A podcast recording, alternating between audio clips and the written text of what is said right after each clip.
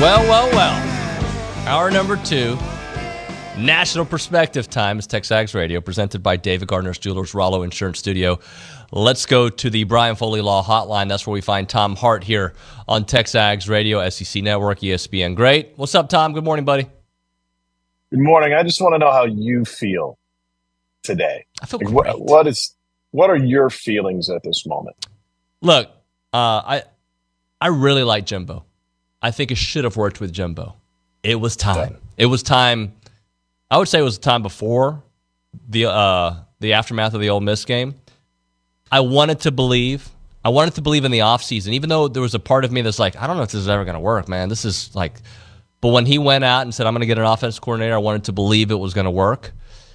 By the Tennessee game this year, even though they had lost quarterback after quarterback, I, at this point I was like, I don't think it's ever going to work. Um, and I probably knew before, but there was I was holding on to hope.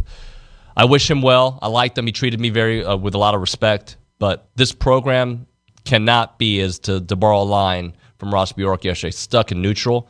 And that's what they've been for the since I got here. Maybe it's my fault, but since I got to Texags, this program has been stuck in neutral.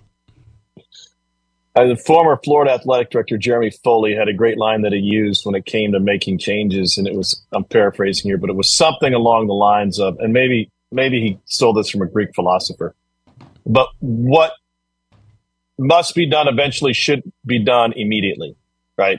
Once it becomes clear that this isn't the right guy to lead your program, there's no sense in waiting, even if it saves you five, ten million dollars over the next season if he's not the right guy, you got to cut bait and move on.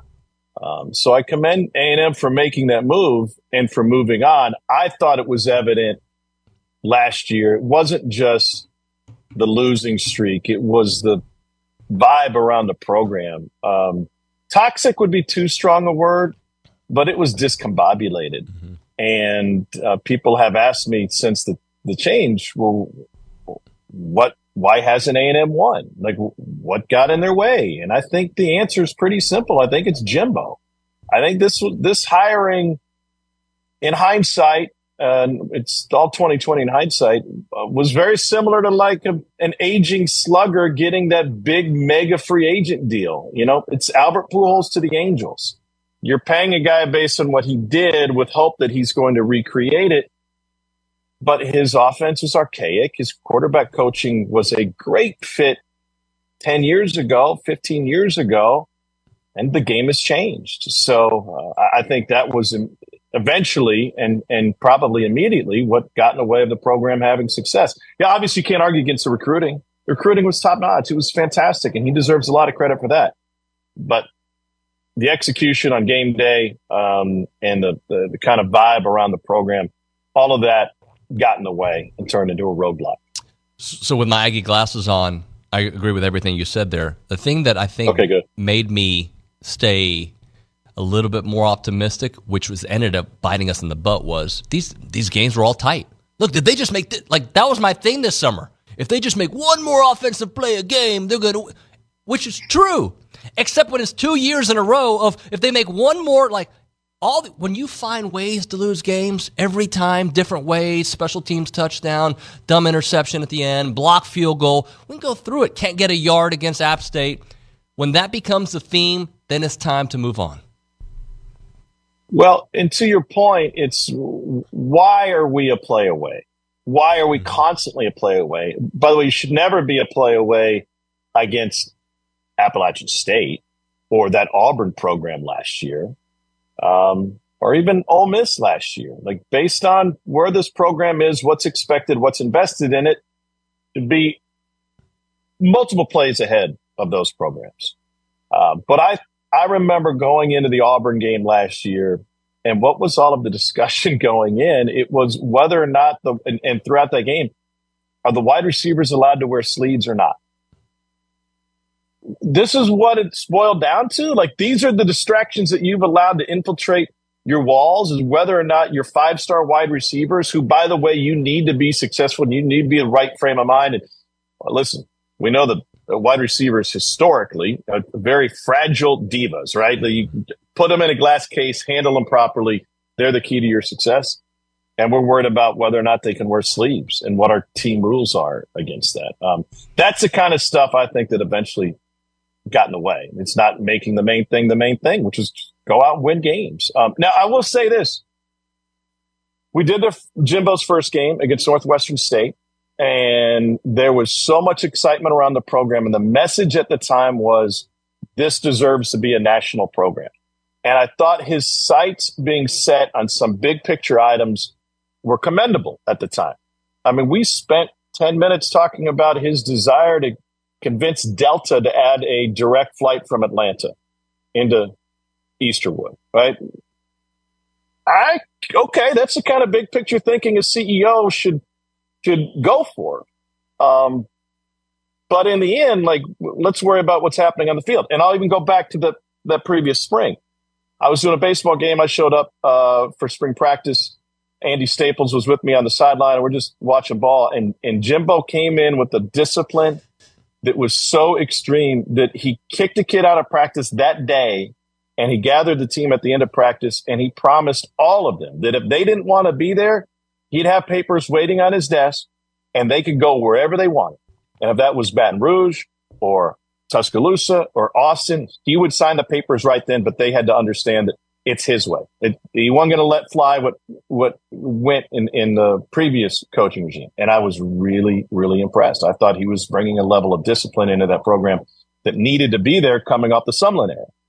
But none of that none of that added up, and in the end, you got to win games. And when you you go buy a Maserati or a Porsche or a Mercedes, you expect that level of quality that you're paying for uh, you don't want to leave the leave the lot in a in a junker. And I thought last year was probably pretty good, uh, pretty good example of that. What do you say to those who are like, it's not totally on Jimbo? I mean, he's lost his starting quarterback and his backup quarterback the last three years. I mean, how how good is LSU going to be without Jayden Daniels? You know, wh- when that comes up, how do you respond?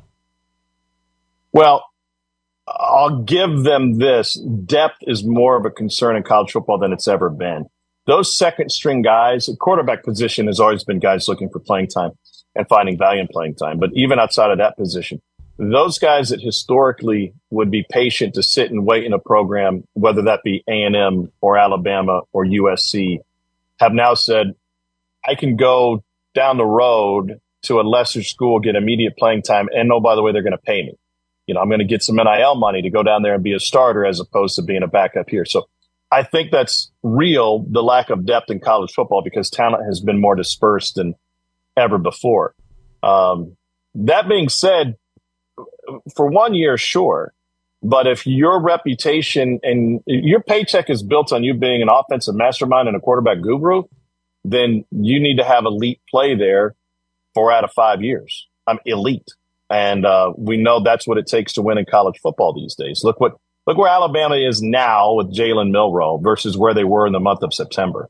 Um, that's a huge difference. And he was getting paid to not just recruit but also develop five star quarterbacks, and that didn't happen. All right, so Tom Hart gets to play athletic director. He gets to play Ross Bjork right now. Who, who's on your short list of, of guys that A and M has to try to get? Well, first of all, I'd be excited to give that a try because Ross has an incredible wardrobe, and I want to try on those blazers and see if they fit because they always look good on him. Um, and I know he rocks the blue Delta jeans. I, the, my first phone call is to Seattle and to Kalen DeBoer. Um, we had their bowl game last year in San Antonio against Texas. Uh, I covered him when he was at Indiana. Prior to that, I think he is a, an elite mind when it comes to coaching. Uh, his organizational skills are through the roof.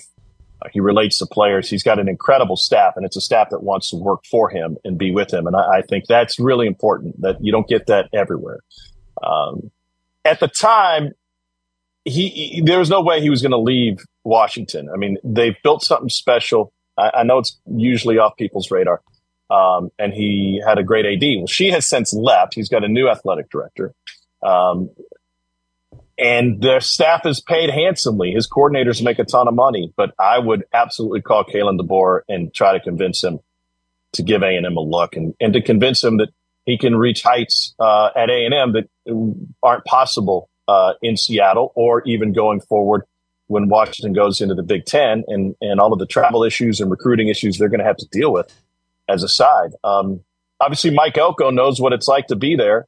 I wonder if I think Elko is obviously ready for a big job, but he's also proven that he'll say no to other jobs. Like he had a chance to take the Temple head coaching job before he came to A and M, uh, or maybe it was after his first year. I forget. I think it was before he came there, and it wasn't the right fit for him. And so he's obviously very pragmatic. Most assistant coaches would have jumped at that opportunity to be a head coach for the first time, but I think he's very pragmatic about what his next steps will be and where he has the best chance to win.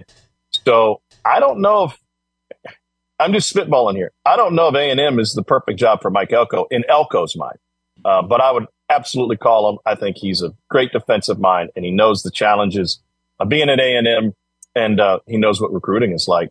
Uh, I don't think Dan Lanning is going to come. I think the buyout is too steep, especially when you're talking about you know being 80 million down to get this staff out the door. But I think you just swing for the fences, man. I think I think it, it's once again, it is an elite job based on the resources there, both financially and, and from a recruiting standpoint. What got in the way of A&M over the last five years, which is really when it became an elite job, was the guy in the corner office. I mean, that, that's what got in the way. That is, that is, that obstruction's gone. So I think a lot of coaches need to look at this and say that there's a place I can go in and compete for national championships. Tom, how ironic is it that the weekend Jimbo gets fired is the weekend that everything worked? Like, right? Like, other than the first special teams play, right? Kick return for a touchdown. Jaylen Henderson, third string quarterback, looks like a freaking stud out there. Just the moxie and just the throws, and the offense was simplified. The offensive line blocked. They were able to run. Defense forcing turnovers, getting after the quarterback like they've done all year long. Everything seemed to work on the weekend that Jimbo was let go. Is this the first time in history, or at least Power Five history, that both head coaches in the same game were let go after that game? Might be. I mean that's, and I think by saying that, what I'm what I'm saying here is that it take take it into consideration the opponent, right? Um, Mississippi State is a disaster right now. Uh, they're a shell of a program, uh, which is why they felt like they had to make the move with Arnett and, and get in on some good candidates early. Um, yeah, I mean, I appreciate the decision making though. I mean, obviously this was this was figured out before that game, and you look forward to what's to come. The the LSU series, as great as Jayden Daniels is, um, and I think he, he's my he's got my number one Heisman vote right now, especially watching him in person Saturday night. That LSU defense is abhorrent. It is god awful, and we know the history of LSU A and M. Anything can happen in that game, right? So I think I think Ross acted expediently, recognizing not only the timing of the Board of Trustees meeting, but also what if we don't make this move? You know, what if we don't make this move and he, he wins a couple games to close things out and recruiting continues to be good? And then you go, are we just kicking the can down the road? So, yeah, once again, if it's to be done eventually, it must be done immediately. Look, A and M's in a weird spot. Um, this hire is going to be huge, but for the players that are yeah. on the on the roster right now, how important is it for Elijah Robinson to get them to win? You know, two, three games down the stretch. I mean, everybody expects them to beat Abilene Christian, but with what is here and what the next coach might have, and by the way, Elijah Robinson might be a candidate as well.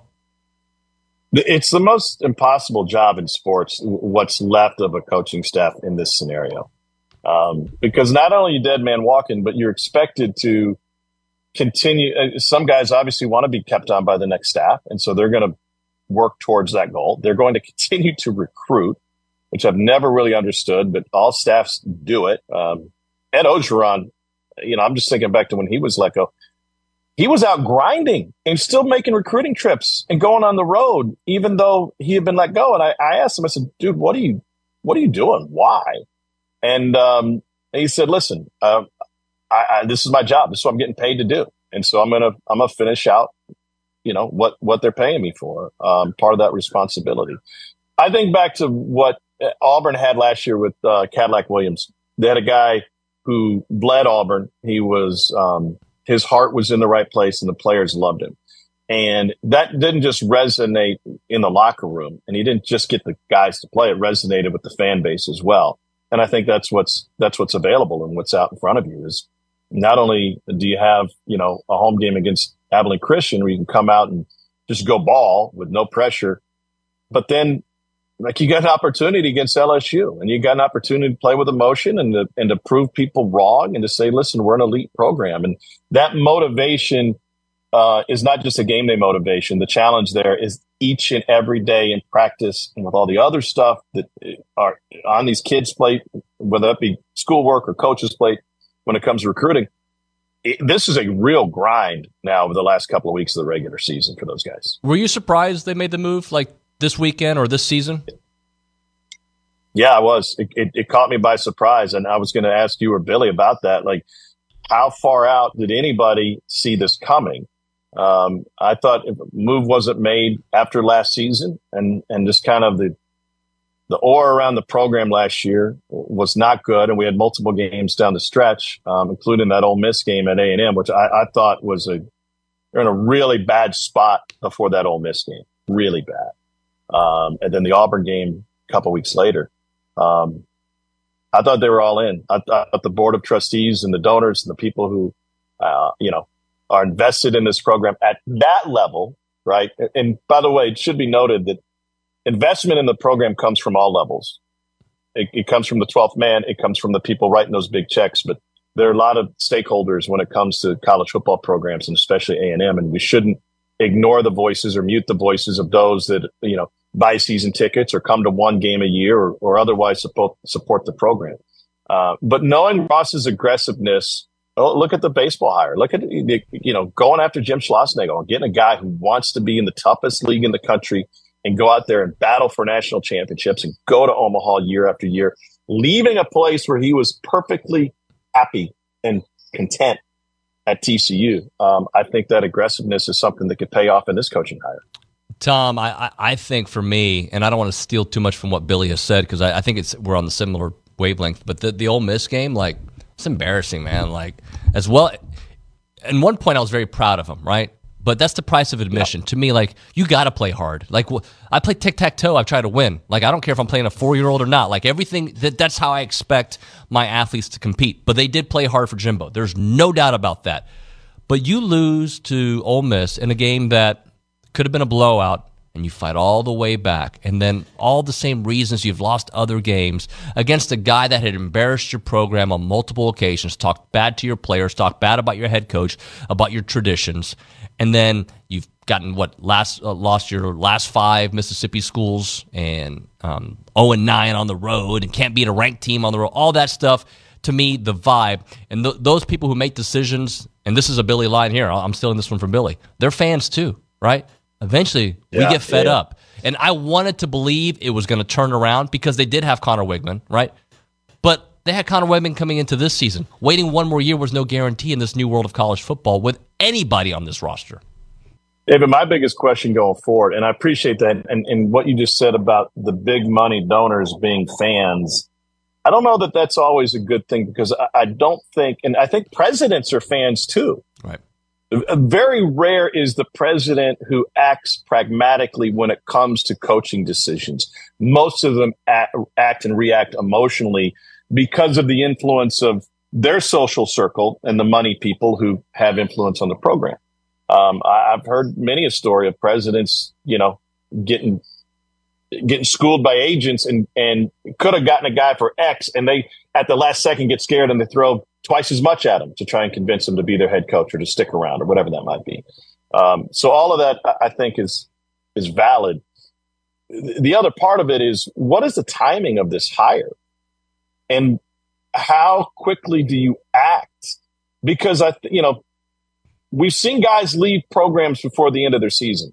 Um, Brian Kelly left before Notre Dame went to the postseason. Uh, I, I thought that was a trend, and I'm thinking back. Um, the guy who took the Texas Tech job left his previous stop um, before the end of the season. I don't think that's good for the business. I don't think it's good for the game.